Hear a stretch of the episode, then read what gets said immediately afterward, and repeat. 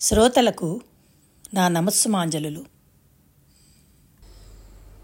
ఎద్దనపూడి సులోచనారాణి గారి మరొక నవల జీవన తరంగాలు. ఈ నవల రెండు పార్ట్స్గా ఉంది. మొదటి పార్ట్ ఇప్పుడు చదువుతాను. శ్రోతలకు ఒక మనవి ఎవరైనా ఫాలోవర్స్ కాని వాళ్ళు ఫాలో అయితే గనక నా అప్డేట్స్ అన్నీ కూడా ఎప్పటికప్పుడు మీకు తెలుస్తాయి. కింద బటన్ ఫాలో బటన్ కనుక నొక్కారంటే మీకు ఫాలోవర్ అయ్యి నా అప్డేట్స్ అన్నీ తెలుస్తాయి. థ్యాంక్ యూ జీవన తరంగాలు పార్ట్ వన్ శీతాకాలం ఉదయం ఎనిమిది తొమ్మిది గంటల మధ్య దట్టంగా పట్టిన మంచు తెరలు అప్పుడప్పుడే విడిపోతున్నాయి. Secunderabad railway station. దూరం నుండి వస్తున్న రైలేదో త్వరలో ప్లాట్ఫామ్కు చేరిపోతున్న సూచనగా సిగ్నల్ చెక్క వంగి ఉంది. నగరంలో ఇండో రష్యన్ సాంస్కృతిక వార్షికోత్సవాలు జరుగుతున్నాయి. ఆ సందర్భంలో వాటిలో పాల్గొనడానికి ప్రత్యేకంగా ఆహ్వానించబడిన సోవియట్ బృందం ఆ రైలులో వస్తోంది. వారిని ఆహ్వానించడానికి పురప్రముఖులు పెద్దలు చాలామంది పళ్ళు కటకటలాడించే ఆ చలిని లక్ష్య పెట్టకుండా చేతుల్లో అందంగా చెంకీ చుట్టి అప్పుడే విచ్చి నవనవలాడుతున్న పెద్ద పెద్ద గులాబీ దండలు పట్టుకుని వరుసగా నిలబడి ఉన్నారు. ఒకళ్ళిద్దరు ప్రెస్ రిపోర్టర్లు ఫోటోగ్రాఫర్లు మెళ్ళో కెమెరాలు వేసుకుని రాబోయే రైలుని దిగబోయే మనుషుల్ని ఊహించుకుంటూ యాంగిల్స్ సరిచూసుకుంటున్నారు. ప్లాట్ఫామ్ అంతా రెట్టింపు రద్దీతో ఇసుక వేస్తే రాలనంత సందడిగా ఒత్తిడిగా ఉంది. ఎక్కడ ఏ కాస్త ప్రత్యేక సందర్భం వచ్చినా జనం జనం. ఈగల్లా దోమల్లా అసంఖ్యాకంగా కనిపిస్తున్న ఈ జనాన్ని కాస్త పరిశీలించి చూస్తే అసలు మనం నివసిస్తున్నది భూగోళమా లేక గందరగోళమా అనే అనుమానం వస్తుంది. పది నిమిషాలు గడిచాయి. దూరంగా పెద్ద చుక్కలా కనిపించిన రైలింజను క్రమేపీ దగ్గరే రాక్షసి లాంటి ముఖంతో భూమిని కంపించేటంత శబ్దంతో మహాకాయుడెవరో మహాతొందరతో పరిగెత్తుకు వచ్చి ఆయాసంతో త్వర త్వరగా ఊపిరి విడుస్తున్నట్టుగా పొగలు విడుస్తూ మెల్లగా ప్లాట్ఫామ్ దగ్గరికి వచ్చి ఆగింది. ఆ రైలు శాంతం ఆగకమునిపే గులాబీ దండలు పట్టుకున్న పెద్దలంతా వడివడిగా రష్యన్ బృందం అని అందంగా పంచరంగులలో పెయింటింగ్ చేయబడిన భోగి వైపు పరిగెత్తారు. ఈ మధ్యలో రైల్వే కూలీలు కొంతమంది ఆ జనానికి అడ్డం పడి వాళ్ళ మధ్య నుంచి దూరి ఎలాగో దారి చేసుకుని మధ్యతరగతి పెట్టెల్లోకి జొరబడి కూలీ కూలీ అని అరుస్తూ ప్రయాణికులు శాంతం దిగక మునిపే వారి వారి సామాను దొరకపుచ్చుకుంటున్నారు. వాళ్ళని ఆగమని అరుస్తున్నారు కొంతమంది. వద్దని వారిస్తున్నారు మరికొంతమంది. ఈ సందడి కాస్త తగ్గనివ్వమని మొత్తుకుంటున్నారు మరికొంతమంది. పది నిమిషాల పాటు హిందీ తెలుగు ఉర్దూ ఇంగ్లీష్ ఈ నాలుగు భాషల్లోనూ తారాస్థాయికి లేచిన కంఠాలు కలగాపలంగా వినిపిస్తూ చెవులు హోరెత్తించినాయి. రష్యన్ బృందం పక్కనే ఫస్ట్ క్లాస్ కంపార్ట్మెంట్ ఉంది. అందులోంచి దిగిన వాళ్ళంతా వెళ్ళిపోయారు. చేతిలో లెదర్ బ్యాగ్ పట్టుకుని తెల్లని గ్లాస్కో పంచే లాల్చీ ధరించిన ఒక వయసు మళ్ళిన స్థూలకాయుడు మాత్రం అందరితో పాటు గుంపులో కలిసిపోకుండా త్వర త్వరగా వెళ్ళిపోవాలని చూడకుండా కాస్తో పక్కగా నిలబడ్డాడు. నిద్ర కోసం నిద్రమాత్రలకు అలవాటు పడిన మనిషిలా ఆయన కంటి పైరెప్పలు బరువుగా వాచినట్టుగా ఉన్నాయి.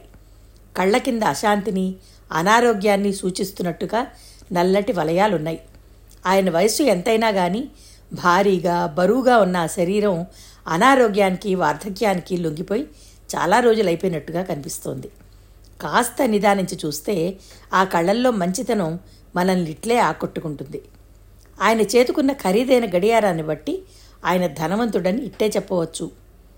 చేతిలో ఉన్న లెదర్ బ్యాగులో అత్యంత విలువైన వస్తువు ఉన్నందున ఆయన మాటిమాటికి అప్రయత్నంగా దాన్ని పొట్ట తడుముతూ అపరూపమైన వస్తువును పట్టుకున్నట్టుగా పట్టుకుని జనంలో ఎవరి కోసమో ఆత్రంగా ఎదురుచూస్తున్నారు.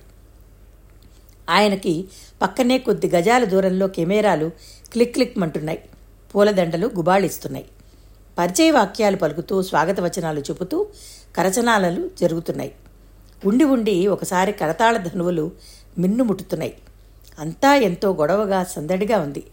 అక్కడున్న జనంలో చాలామంది అక్కడికి వెళ్ళి వాళ్ళని చూడాలనే తాపత్రయంతో కుతూహలంగా ఒకరినొకరు తోసుకుంటున్నారు. అయినా సరే ఆయన ఈ గొడవంతా పట్టని వాడిలా పైనుంచి ఈ గోల ఎప్పుడు సద్దుమణుగుతుందా అని ఓపికతో వేచి చూస్తున్నట్టుగా సగం విసుగ్గా సగం ఆదుర్దాగా ఎవరికోసమో చూడసాగాడు. దాదాపు అరగంట తర్వాత ఆయన చుట్టుపక్కల సందడి తగ్గింది. జనం పలచబడ్డారు. రష్యన్ బృందం మెళ్ళో గులాబీ దండలు సున్నితంగా ఊగులాడేలా నడుస్తూ ప్లాట్ఫామ్ దాటి వెళ్తోంది. ఫోటోగ్రాఫర్స్ ఒకళ్ళిద్దరు వాళ్ళ ముందుకి వెనక్కి నడుస్తూ ఇంకా ఫోటోలు తీయాలని ప్రయత్నిస్తూనే ఉన్నారు. రష్యన్ బృందాన్ని ఆహ్వానించి వారితో పాటు కలిసి ముందుకు వెళ్ళిపోతున్న వారిలో తెల్లటి బట్టలతో చక్కటి క్రాఫ్ట్తో చూడగానే పొడగరి అనిపించేటట్టున్న ఒక అతన్ని పక్కనున్న మరో అతను భుజం మీద చేయి వేసి ఆపు చేస్తూ విజయ్ అక్కడ నిలబడ్డది మీ వేణుగోపాల గారు కదూ? అని అడిగాడు. విజయ్ అన్న అతను అటు తిరిగి చురు చూశాడు. చురుగ్గా తీక్షణంగా ఉన్న అతని కళ్ళు క్షణంసేపు చెప్పలేనంత ఆశ్చర్యంగా చూశాయి. అతను వెంటనే తలూగిస్తూ అవును ఆయనే. కానీ ఆయన ఈ రైల్లో వస్తున్నట్టు నాకు తెలియదే నువ్వు నడుస్తూ ఉండు నేను ఇప్పుడే క్షణంలో వస్తాను అంటూ వెనక్కి తిరిగి చకచకా నడుస్తూ ఆయన దగ్గరికి వెళ్ళాడు. లెదర్ బ్యాగ్ పట్టుకుని పంచే లాల్చీ ధరించిన వేణుగోపాలరావు అనబడే ఆయన విజయ్ని చూడగానే చాలా సంతోషినట్టు ప్రసన్నమై ఎంతో ఆపేక్షగా చేజాస్తూ విజయ్ నువ్వు నా కోసం వచ్చావా? అన్నాడు. విజయ్ ఆయన చేతిని తన రెండు చేతులతో అందుకున్నాడు. ఇదేమిటి? మీరు ఈ ట్రైన్లో వస్తున్నట్టు నాకు తెలియనే తెలియలేదే? అన్నాడు. అతని కంఠంలో ఆశ్చర్యం స్పష్టంగా ప్రతిధ్వనిస్తోంది. వేణుగోపాలరావు గారి ముఖం మ్లానమైంది తెలియదా? లావణ్య చెప్పలేదా నీకు? నాకు తెలియనే తెలియదు. నేను రష్యన్ బృందం రిసెప్షన్ కమిటీ సెక్రటరీని కాబట్టి వచ్చాను. మిమ్మల్ని చూడగానే ఆశ్చర్యపోయాను. నువ్వు ఈ హడావిడిలో పడి లావణ్యని కలవలేదేమో. నిన్న సాయంత్రం కూడా రాధని చూడడానికి వెళ్ళాను. లావణ్య నేను వెళ్ళేసరికి క్లబ్కు వెడుతూ ఎదురైంది. మేమిద్దరం ఎక్కువసేపు మాట్లాడని లేని మాట విషయం నిజమే. కానీ మీరు వస్తున్నారని ఒక్క మాట చెప్పడానికి ఎంత టైం కావాలి? వేణుగోపాలరావు గారు నిట్టూర్పు విడిచారు. ఆయన స్వరం అలసటగా వేదనగా అంటే దానికి నేను రావడం ఇష్టం లేదన్నమాట. నేను ఈరోజు వస్తున్నానని నీకు చెప్పమని రాధను స్టేషన్కి పంపమని టెలిగ్రామ్లో స్పష్టంగా తెలియపరిచాను. నా మాట లక్ష్య పెట్టలేదు. అంటే నా ఆరు నెలల వియోగం దానిని ఏమాత్రం మార్చలేదన్నమాట. విజయ్ని చూశాననే ఆనందం పెద్ద కూతురి ప్రసక్తి రాగానే ఆయన ముఖంలో ఆవిర్లా అంతమైంది. మీరు ఆరోగ్యం ఎలా ఉంది? ప్రసంగం మార్చడం కోసం చప్పున అడిగాడు విజయ్. పర్వాలేదు. కానీ ఒక్క రాధ కోసం తప్పితే ఇక ఇక్కడికి తిరిగి రావాలని అనిపించలేదనుకో అంత ప్రశాంతంగా గడిపాను అక్కడ మీకోసం స్టేషన్కి ఎవరూ రాలేదా? చుట్టూ చూస్తూ అడిగాడు విజయ్. ఏమో ఇంతవరకు ఎవరూ కనిపించలేదు. వచ్చారో రాలేదో కూడా తెలియదు. అందుకే ఈ సందడి తగ్గడం కోసం ఈ పక్కగా నిలబడ్డాను. ఆయన అంటుండగానే చుట్టూ చూస్తున్న విజయ్ అడుగో రాము వచ్చాడు. అంటూ చెయ్యెత్తి రాము ఇటు ఇక్కడ అని పిలిచాడు. రాము అన్న అతను దగ్గరగా వచ్చి సవినయంగా ఇద్దరికీ నమస్కారం చేశాడు. రాధమ్మ గారేరిరా తీసుకురాలేదా? ఆత్రంగా అడిగారు ఆయన. లేదండి రైలు సానా లేటని చెప్పారట. ఎప్పుడు వస్తుందో ఏమో చలిగా ఉంది. రాధ వద్దు నువ్వు వెళ్ళిరా అన్నారు పెద్దమ్మయ్య గారు. గొడుగుతున్నట్టుగా మాటలు నమిలేస్తున్నట్టుగా చెప్పాడు వాడు. వేణుగోపాలరావు గారి కనుబొమ్మలు ముడిపడ్డాయి. నుదుటి మీద రెండు మూడు మడతలు కనిపించాయి. క్షణంసేపు ఆయన ముఖం తీరని ఆశాభంగం పొంది అసంతృప్తికి ఆలయమైంది. విజయ్ ముఖంలోకి చూశావా? అన్నట్టుగా చూశారు. వెంటనే చేతిలో ఉన్న బాగ్ పైకెత్తి దాని జిప్పు సరున లాగి లోపల నుంచి మిలమిలా మెరుస్తున్న నెక్లెస్ ఒకటి విజయ్కి చూపిస్తూ చూడు విజయ్ నేను ఇక్కడి నుంచి వెళ్ళేటప్పుడు రాధ ఇది కావాలని మరీ మరీ అడిగింది. నేను దీని కోసం మెడ్రాసులో ప్రత్యేకంగా ఒకరోజు ఆగాను. రైలు దిగగానే ఎదురుస్తుందని ఆ పసిదాని మెడలో ఇది వేసి దాన్ని మురిపించి నేను మురిసిపోవాలని ఎంతగానో అనుకుంటూ వచ్చాను. లావణ్య కించెత్తైనా మారలేదని. జరిగిన దానికి ఏమాత్రం పశ్చాత్తాపడటం లేదనడానికి ఇంతకంటే నిదర్శనం ఏం కావాలి? మేం తండ్రి కూతుళ్ళం అనడం ఏనాటి పాపమో అనిపిస్తుంది. దాన్ని అనటం ఎందుకులే? ఇదంతా నా కర్మ. పరిపక్వం చేసుకున్న వాళ్ళకి చేసుకున్నంత మహాదేవ. తప్పించడం ఎవరితరం నిట్టూర్పు విడుస్తూ ఆయన నెక్లెస్ బ్యాగ్లో పెట్టి జిప్పు మూసి కూర్చున్నాడు. ఆయన ఆ మాటలు పలకడంతో ఆ బాధ నిరాశ నిస్పృహ అంతులేని ఆవేదన అశాంతి ఇవన్నీ ఒక్కసారి ఏకమై విజయ్ మనసు ద్రవించేలా చేశాయి. అతనికి వెంటనే ఏం చెప్పాలో తెలియలేదు. ఆ క్షణంలో ఆయనకి అంత మనస్తాపం కలిగించిన లావణ్య ఎదురుగా ఉంటే ఆమె చెంప పగడగొట్టాలన్నంత ఆవేశం ఆగ్రహం వచ్చాయి. ఒక్క లావణ్యే కాదు ఆయనకి ఏ విధంగా ఏ విధమైన బాధ కలిగించిన ఏ వ్యక్తి అయినా సరి నిర్దాక్షిణ్యంగా శిక్షించాలని అనిపిస్తుంది. ఆయన పట్ల అతనికి గల గౌరవాభిమానాలు అలాంటివి. విజయ్ అనునయంగా ఏదో అనుభూతుండగా వెనక నుంచి స్నేహితుడు పరిగెత్తుకొచ్చి అరే విజయ్ ఇంకా ఎంతసేపు రా రారా అవతల వాళ్ళంతా నీకోసం నిలబడ్డారు. గ్రూప్ ఫోటోట. మేయర్ గారి నీకోసం అడుగుతున్నారు. విజయ్ నమ్రతగా వేణుగోపాలరావు గారి దగ్గర సెలవు తీసుకుంటూ నేను సాయంత్రం కలుస్తాను మళ్ళీ అన్నాడు. అలాగే వెళ్ళిరా. పోల్లే కనీసం నువ్వైనా కనిపించావు. అదే సంతోషం. విజయ్ భుజం మీద మెల్లగా తడుతూ వీడ్కోలిచ్చారు ఆయన విజయ్ వెళ్ళిపోతుంటే వెనక నుంచి తదేకంగా గమనిస్తున్న ఆయన కళ్ళల్లో మిత్రవాత్సల్యం లాంటిది తుంగి చూసింది. విజయ్ తన కళ్ళ ముందు పెరిగి పెద్దయిన విజయ్ పద్నాలుగు సంవత్సరముల వయసులో తండ్రి పోతే పుట్టింటి నుంచి ఆస్తి తెచ్చుకున్నాననే గర్వంతో అహంకారంతో సవతి తల్లి నిర్లక్ష్యంగా చూసి నిరసనగా మాట్లాడితే ఆ అవమానాన్ని భరించలేక ఇంట్లోంచి పారిపోయి ఎంతో కష్టపడి చదువుకుని పాస్ అయ్యాడు అతను చివరికి అతను బీఏలో ఉండగా అప్పటికి అతని విలువని గ్రహించి తన ప్రవర్తనకి తొందరపాటికి సిగ్గుపడిన సవతి తల్లి స్వయంగా అతని దగ్గరికి వచ్చి క్షమాపణ కోరుకుని ఇంటికి పెద్దవాడివి నీ అవసరం నాకు చాలా ఉంది. మగదిక్కులేని నన్ను ఈ బంధువులు ఈగల్లా పిక్కుతుంటున్నారా అబ్బాయి. నువ్వు వస్తే తప్ప నేను బతకలేను. చెప్పు. వస్తావా? లేక ఇక్కడే ఈ పవిటి చెంగు నా కంఠానికి ఉరేసుకోమంటావా అంటూ హఠం చేస్తే ఆవిడ బాధలు గుర్తించి ఇంటికి తిరిగి వచ్చాడు. అతని ఎంఏ ఫస్ట్ క్లాసులో పాస్ అయి లా చదువుతుండగా లావణ్యనిచ్చి పెళ్ళి చేసి ఈ ఇంటి పెత్తనం ఆస్తిపాస్తులు అప్పచెప్తానంటే వద్దు. నేను మిమ్మల్ని తండ్రి కంటే ఎక్కువగా చూసుకుంటాను.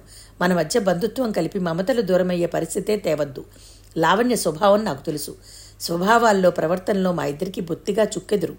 అదీ కాకుండా నేను ఇప్పుడిప్పుడే పెళ్ళి చేసుకోను.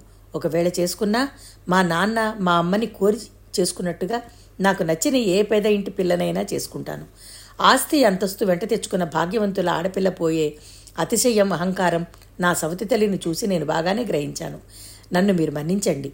నా ఈ ఒక్క పని తప్ప ఇంకేది చెప్పినా మారు మాట్లాడకుండా చేస్తాను నేను అంటూ నమ్రతగా వినయంగా తన అయిష్టాన్ని అభిప్రాయాన్ని ఖచ్చితంగా నిర్మోహమాటంగా తెలియజేశాడు. వేణుగోపాలరావు గారి మనసు హఠాత్తుగా విజయ జ్ఞాపకాలతో ఆర్ద్రమైంది. ఇంటికి తిరిగి వచ్చినా అతను మళ్ళీ సవతి తల్లి డబ్బులో కానీ కానీ కూడా ముట్టుకోలేదు. అవసరానికి కావాల్సిన డబ్బు అప్పుడప్పుడు అడిగి తన దగ్గర నుంచి తీసుకునేవాడు. సెలవుల్లో కష్టపడి సంపాదించి తీర్చుకునేవాడు. చిన్నతనంలోనే అతను స్పష్టంగా కనిపిస్తున్న స్వాభిమానానికి మాట పట్టింపుకి తను ముగ్ధుడయ్యేవాడు. చివరికి చివరికి అతన్ని బాగా అర్థం చేసుకున్న సవతి తల్లి చనిపోతూ ఆస్తి అంతా తన కొడుకైన అనంతకి రాసిన దాని మీద అజమాయిషి అంతా విజయ్కి అప్పచెప్పింది. భాగం పంచి ఇస్తే అది తిరిగి అనంతకే ముట్ట చెప్తాడేమోనన్న భయంతో ఆవిడ ఆస్తి మీద పెత్తనం వహించే భారం అప్పగించింది. వచ్చిన ఆదాయంలో విజయ్ ఏదైనా ఖర్చు పెట్టుకుంటే అడిగే హక్కు కానీ ప్రతిఘటించే అవకాశం కానీ అనంతకి లేకుండా చేసి చనిపోయింది ఆవిడ. కానీ విజయ్ సవతి తల్లి బతికి ఉన్నప్పుడు ఎంత శ్రద్ధగా ఆ విషయాలు చూసేవాడో ఇప్పుడు అలాగే చూస్తున్నాడు. అప్పుడెలా ఆ డబ్బుని తృణప్రాయంగా చూసేవాడో ఇప్పుడు అంతే. విజయ్ లాయర్గా ఇప్పుడిప్పుడే పైకి వస్తున్నాడు. అతను లా చదవడానికి తగిన ప్రోత్సాహం ఇచ్చిన మనిషి తనేనని గుర్తు వచ్చినప్పుడల్లా వేణుగోపాలరావు గారి ఛాతి గర్వాతిశయంతో పైకి లేస్తుంది. విజయ్ సమర్థుడు సహృదయుడు కూడా. సహృదయుడు మంచివాడు అయిన మనిషి సమర్థుడైతే ఈ లోకంలో చాలామంది అభాగ్యులకి అశక్తులకి చాలా ఉపకారం జరుగుతుంది. న్యాయం చేకూరుతుంది. అందుకే అతని న్యాయవాద చే వృత్తి చేపట్టమని తను అంతగా ప్రోత్సహించాడు. అతనిలో ఎలాంటి మనుషులనైనా మంచి చేసుకోగల నేర్పు ఉంది. దేన్నైనా సాధించగల పట్టుదల ఉంది. ప్రతిభ ఉంది. యుక్తాయుక్త విచక్షణా జ్ఞానం అపారంగా ఉంది. ఎక్కడ పట్టుపట్టాలో ఎక్కడ విడుపు వదలాలో అతనికి బాగా తెలుసు. చిన్నప్పుడు అతను ఆర్థికంగా పడిన బాధలు జీవితంలో ఎదుర్కొన్న ఎగుళ్ళు దిగుళ్ళు అతని వ్యక్తిత్వాన్ని సానబట్టాయి. ఎంతమందికి ఎన్నో విధాలుగా తను సహాయం చేశాడు కానీ విజయ్ గుర్తుపెట్టుకున్నంత ప్రత్యేకంగా ఎవరూ నన్ను గుర్తుపెట్టుకోలేదు. విజయ్ తనకి అల్లుడుగా అయితే ఒక విధంగా చాలా బాగుండేది. తన జీవితం ఎంతో ప్రశాంతంగా హాయిగా నిశ్చింతగా గడిచిపోయేది. అమిత ఖర్చుదారి అతి పెంకిపట్టుదలా పెంకి పట్టుదల కల లావణ్యని కాస్తైనా అతను అదుపులోకి తేగలిగేవాడు. తర్వాత ముఖ్యంగా తన ప్రాణానికి ప్రాణమైన మూగపిల్ల రాధకి తన తర్వాత అతని నీడలో తండ్రి లాంటి అండ దొరికేది. కానీ తన సమస్యలకి అతని జీవితాన్ని పణం పెట్టమనడం ఏ న్యాయం? ఈ విషయం గుర్తు వచ్చినప్పుడల్లా ముఖమాటం పోయి తన మాటని మన్నించి ఇద్దరి జీవితాలు దుర్భరం చేసుకోకుండా ముందే దూరంగా ఆలోచించి నిర్భయంగా తిరస్కరించిన అతని ధైర్యానికి విచక్షణ జ్ఞానానికి అతను మెచ్చుకోకుండా ఉండలేడు.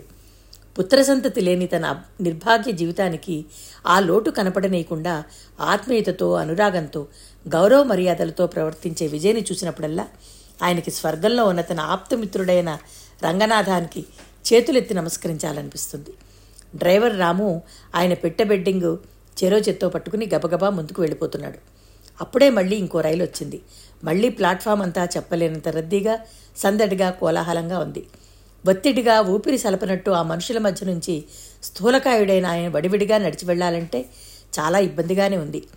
విజయ్ని గురించిన ఆలోచనలో పరధ్యాసగా జనాన్ని తప్పించుకుంటూ ప్రయాసతో నడుస్తున్న ఆయన నాలుగైదు గజాలు నడిచాడో లేదో అవతలి నుంచి అమిత వేగంగా వస్తున్న ఒక వ్యక్తి ఆయన అమాంతంగా ఢీకొట్టాడు. దెబ్బ సరాసరి వచ్చి బలంగా ముక్కు మీద తరగడలంతో ఆయన ప్రాణం ఎగిరిపోయినంత పనైంది. కళ్ళు బైర్లు కమ్మాయి. క్షణంసేపు ప్రపంచమంతా గిర్రును తిరిగినట్లయింది. వెల్లకిలా పడబోయి ఎలాగో అతి ప్రయాస మీద నిగ్రహించుకుని నిలదొక్కున్నాడు. కళ్ళు తిరగడం ఆగిన మరుక్షణంలోనే ఆయన తన చేతిలో బ్యాగ్ లేనట్టు తెలుసుకున్నాడు. వెంటనే చర్రుమని వెనక్కి తిరిగాడు. ఆయనకి కావాలని డాష్ ఇచ్చిన వ్యక్తి బ్యాగులు అంకించుకుని జనంలో మెరుపులా అదృశ్యమైపోతూనే ఉన్నాడు. కంఠం చిచ్చుకుని అరిచేశాడు ఆయన నా బ్యాగ్ పట్టుకోండి. Catch him. థీఫ్ చోర్ పట్టుకోండి. మరు నిమిషం ప్లాట్ఫామ్ అంతా పరుగులు కేకలతో నిండిపోయింది. ఎవరికి వారే ఏమిటి గొడవన్నట్టు దిగ్భ్రాంతులే నిలబడిపోయారు. ఆయన పరిగెత్తలేక పరిగెత్తుతూ catch him don't leave him. అందులో డైమండ్ నెక్లెస్ ఉంది అంటూ వెర్రివాడిలా చేతులు ఊపసాగాడు. బ్యాగు కొట్టేసిన వ్యక్తి చురుగ్గా పరిగెత్తుతూ ప్లాట్ఫామ్ మీద నుంచి అక్కడే ఆగి ఉన్న రైల్లోకి గెంతి క్షణంలో అటు సేసి దిగేసి పరిగెత్తసాగాడు. పరిగెత్తుతూనే అతను బ్యాగ్ జిప్పులాగి అందులో నగ ఉన్న చిన్న పెట్టె తీసి ప్యాంటు జేబులో దోపేసి బ్యాగ్ని రైలు కిందకి పడేలా విసిరేశాడు. అక్కడి నుంచి పొగలు కక్కుతూ నిలబడిన మరో రైలు ఇంజను ముందు నుంచి అవతలికి వెళ్ళి అక్కడ పట్టాలకి అడ్డంగా పడికి పరుగులంకించుకున్నాడు. అతను పరిగెత్తి ఆ తీరు చువ్వల సన్నగా మెరుపుగా చురుగ్గా ఎటుపడితే అటు వంగుతున్న శరీరం దాని తీరుతెన్నులు చూస్తే ఆ పరుగు అనేది క్రమబద్ధంగా ఎన్నో రోజులు అభ్యసించిన విద్య అని అందులో అతనికి అసాధారణమైన ప్రజ్ఞ ఉందని ఇట్టే తెలిసిపోతోంది. ఒకళ్ళిద్దరు రైల్వే కూలీలు మరో ఇద్దరు ముగ్గురు మామూలు మనుషులు అతని వెంటపడి పరిగెత్తి ఆ పరుగు వేగం అందుకోలేక ఆయాసంతో ఒగరుస్తూ నిలబడిపోయారు. వాళ్ళలో ఒకతను అదుగో బ్యాగ్ పారేశాడు అని అరిచాడు.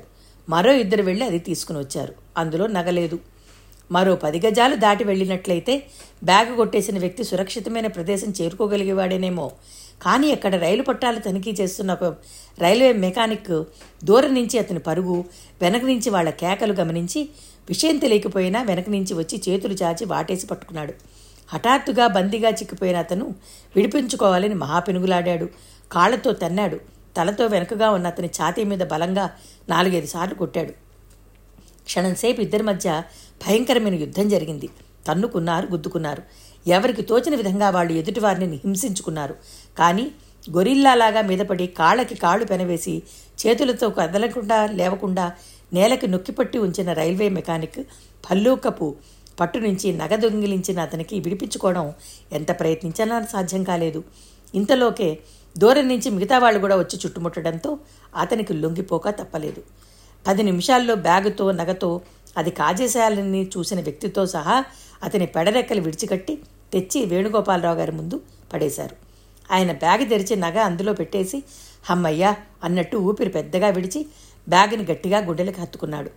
అనుకోకుండా తనని ఆయాసానికి గురి చేసిన ఆ వ్యక్తిని చూడగానే చెమటలు గక్కుతూ గుండెదడితో రొప్పుతున్న ఆయన ఆగ్రహం పట్టలేనట్టుగా చేయి చాచి శక్తి కొలది ఆదడ ఆదవడా ఈదవడా వాయిస్తూ బుద్ధి లేదట్రా రాస్కెల్ దున్నపోతులా ఉన్నావు అన్నారు.